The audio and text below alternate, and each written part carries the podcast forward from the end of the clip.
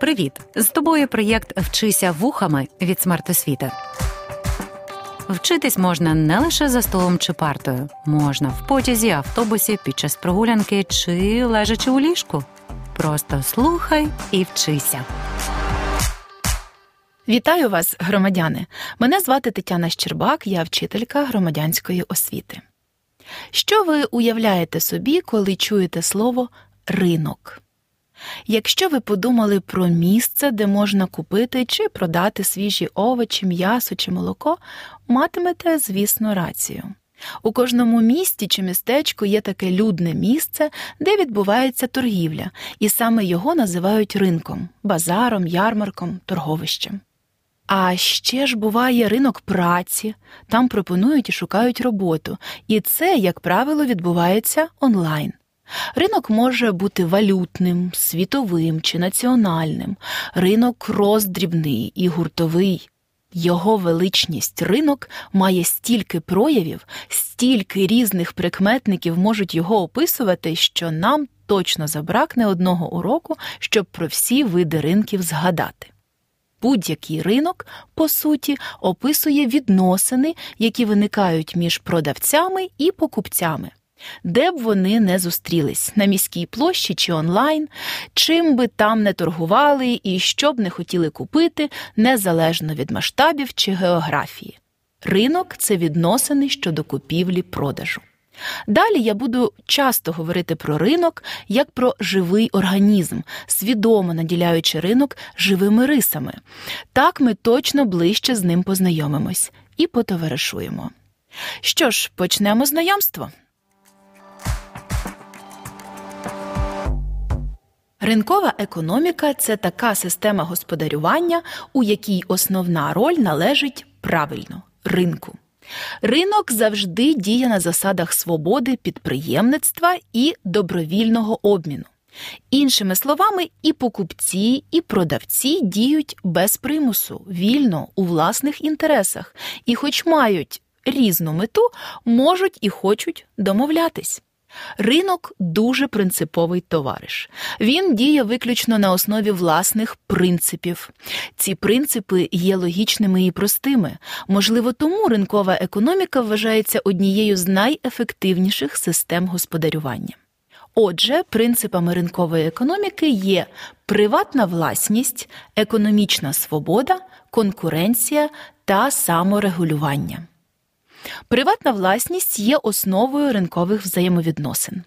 Всі ресурси, товари, послуги, що продаються на ринку, мають конкретного власника, який діє відповідно до власних інтересів.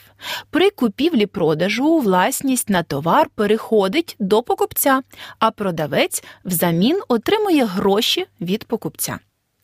Важко уявити, як можна продавати щось не своє і отримувати за це гроші більше схожа на крадіжку. Тому без визнання права приватної власності ринок відмовляється працювати якісно. Вам зараз це напевно важко уявити, проте були часи, коли Україна не мала ринкової економіки.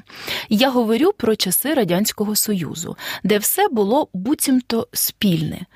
Коли власник усі, то відповідно це ніби і ніхто і не є власником, а отже, Ніхто не відчуває себе господарем, не може отримувати більше благ, ніж йому відведено за планом державою. Така економіка називалась планова. Ми зараз не про неї, звісно, проте рекомендую, щоб оцінити всі переваги і недоліки ринкової економіки, якось ознайомитись із цим видом економічного устрою. Отже, приватна власність базовий принцип ринку.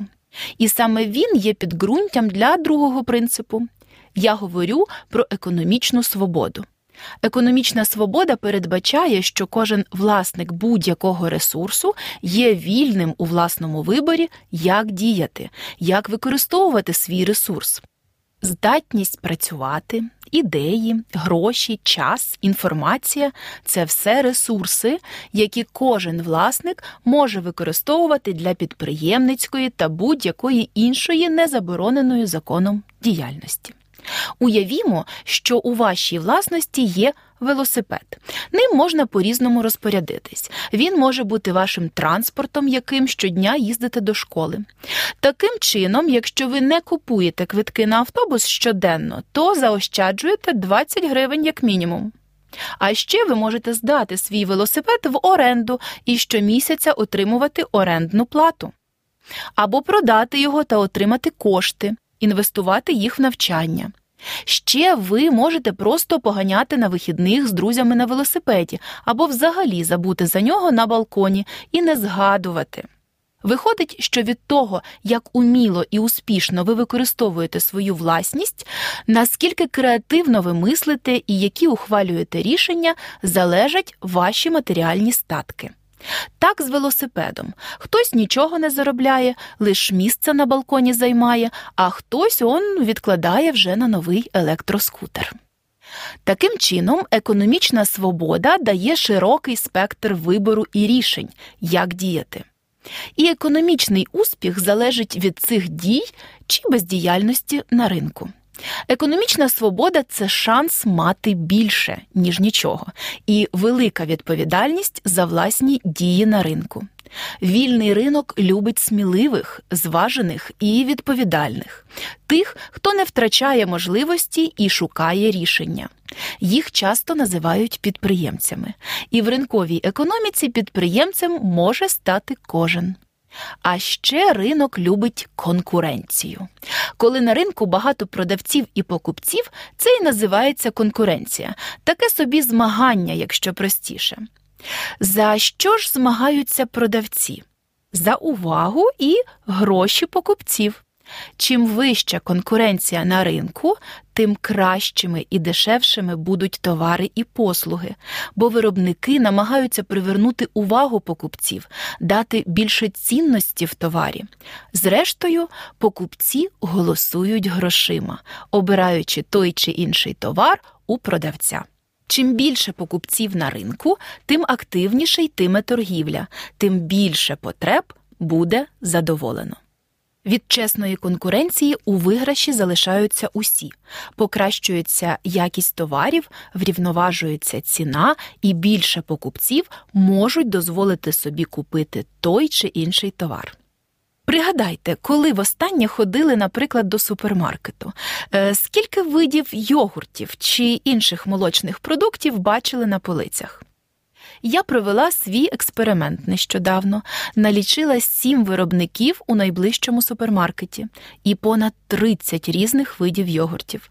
З цукром і без, різної жирності, зі злаками, з фруктами, питний і грецький від 150 грамів до 900 грамів у пляшці, імпортовані та вироблені в Україні, дорожчі і дешевші. Оце конкуренція. Найвибагливіший смак споживача можна задовольнити. А ось, наприклад, виноград був лише один, жодної конкуренції йому ніхто не складав, хоча були ще груші, яблука, сливи, і це теж конкуренти винограду. Відсутність конкуренції на ринку явище достатньо нечасте і, як правило, тимчасове. Пригадую, як минулої осені виникла гостра потреба у потужних акумуляторах чи генераторах. Росіяни прицільно знищували ракетами критичну інфраструктуру в Україні, яка забезпечувала населення електрикою і теплом. Українці потерпали від нестачі світла в оселях, мерзли через нестачу тепла. Перші підприємці, які почали завозити такі акумулятори, продавали їх дуже дорого, оскільки товару було мало, а попит, тобто бажання купити, був дуже високим. Така ситуація тривала досить недовго. Скоро і інші продавці привезли у свої магазини дефіцитний товар.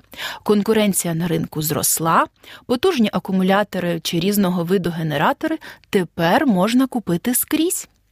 Як гадаєте, як збільшення товарів, тобто зростання конкуренції, відобразилось на ціні? Звісно, ціни поповзли вниз. Ось вам і логічний четвертий принцип ринкової економіки мій улюблений саморегулювання. А зараз буде містична історія.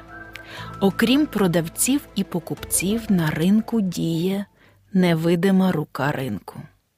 Саме вона, отримуючи інформацію від усіх учасників, управляє ринком. Саме вона скеровує дії продавців, виробників та покупців, саме вона рухає цінами то вгору, то вниз, шукаючи рівновагу. Саме вона дає сигнал, що виробляти і що споживати. Першим невидиму руку ринку побачив Адам Сміт, економіст із Шотландії, ще у XVIII столітті. З того часу легенда про невидиму руку ринку передається з уст в уста економістами на перших курсах універу. А тепер і ви її знаєте. Ну, а якщо відкинути всю містику і жарти, то невидима рука ринку це метафора, яка описує здатності ринків до саморегулювання за допомогою цін. Тобто всі учасники ринку керуються певною інформацією і самостійно діють так, щоб досягти найбільшої ефективності. Таким чином, держава може не втручатись у ринкові відносини або мати на них мінімальний вплив. Його величність ринок тією самою невидимою рукою рухатиме всіх учасників у правильний напрямок, так, щоб задовольнити їх інтереси. Тут доречно навести приклад, щоб точно всю містику повністю забути.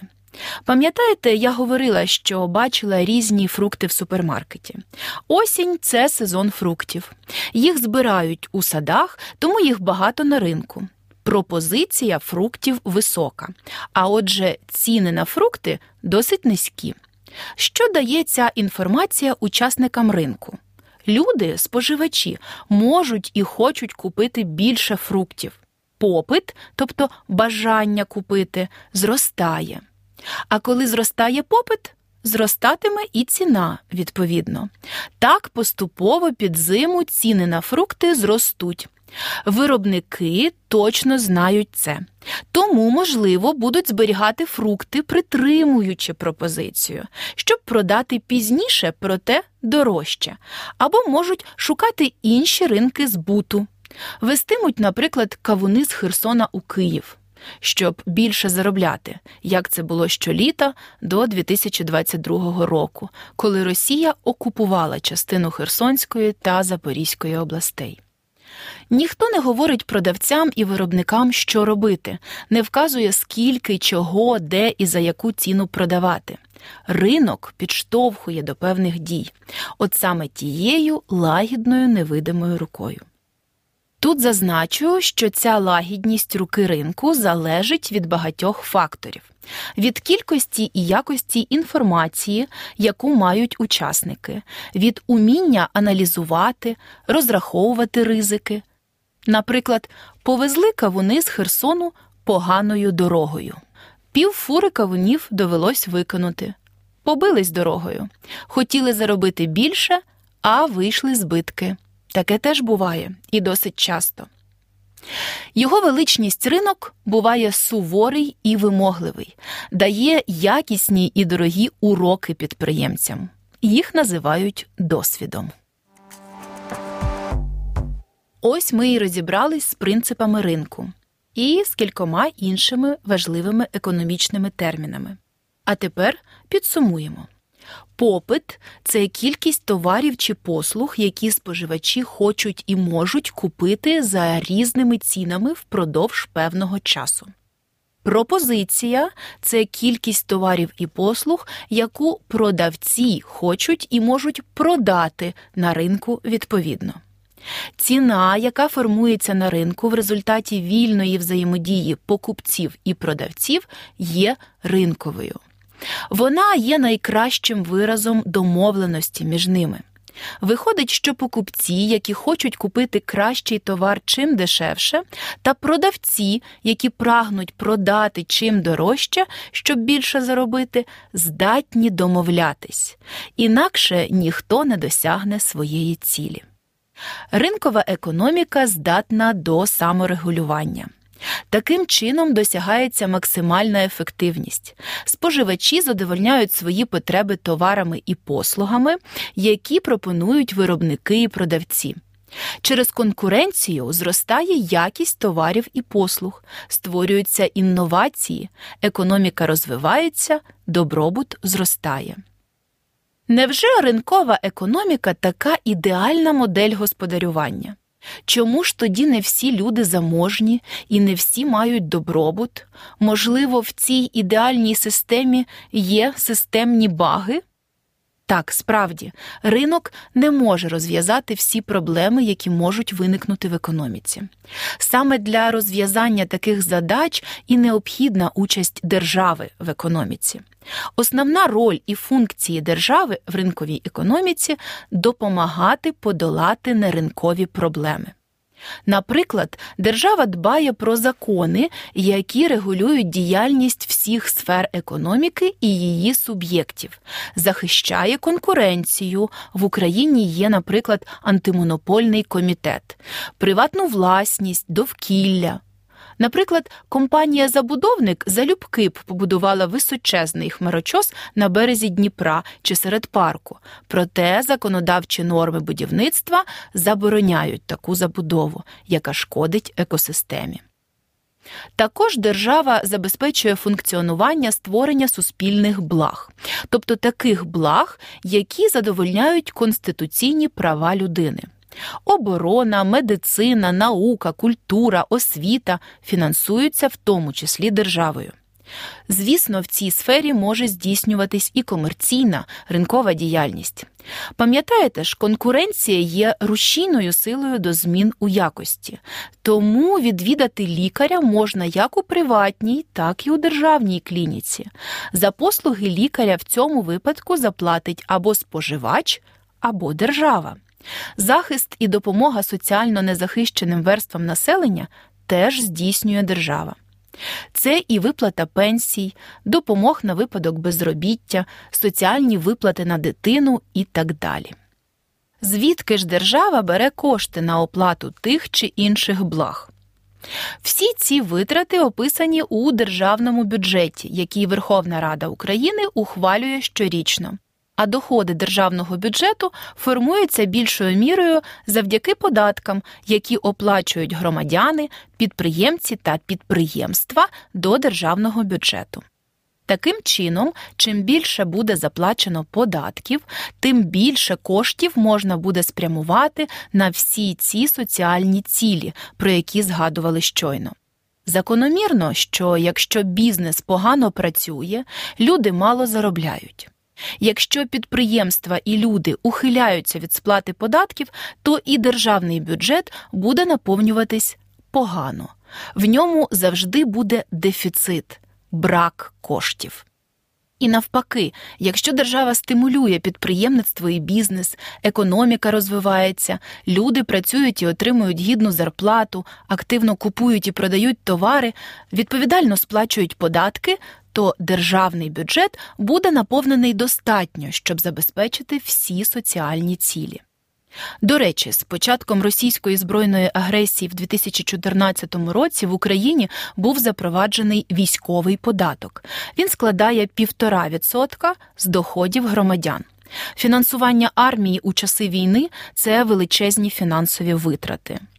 Нині українці підтримують армію та гуманітарні цілі добровільними пожертвами, волонтерськими ініціативами. Також різного роду фінансову допомогу Україні надають країни-партнери. До речі, це саме країни з традиційно ринковою економікою і ефективною державною системою. Великобританія, Німеччина, Сполучені Штати Америки, Нідерланди та інші. Через війну економіка України перебуває у досить скрутному становищі. Надходження до державного бюджету спрямовують на оборону країни, гуманітарні ж витрати не мають належного фінансування. На жаль. Знову згадую Адама Сміта, видатного економіста, автора книги Багатство народів, який стверджував, що діяльність окремих індивідів, що діють заради власного інтереса, в підсумку призводить до багатства і добробуту всього суспільства.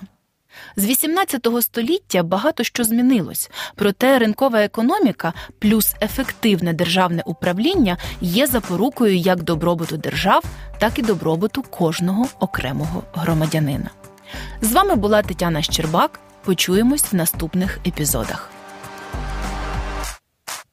Проєкт Вчися вухами творить громадська організація Смарт Освіта за підтримки Educo Foundation.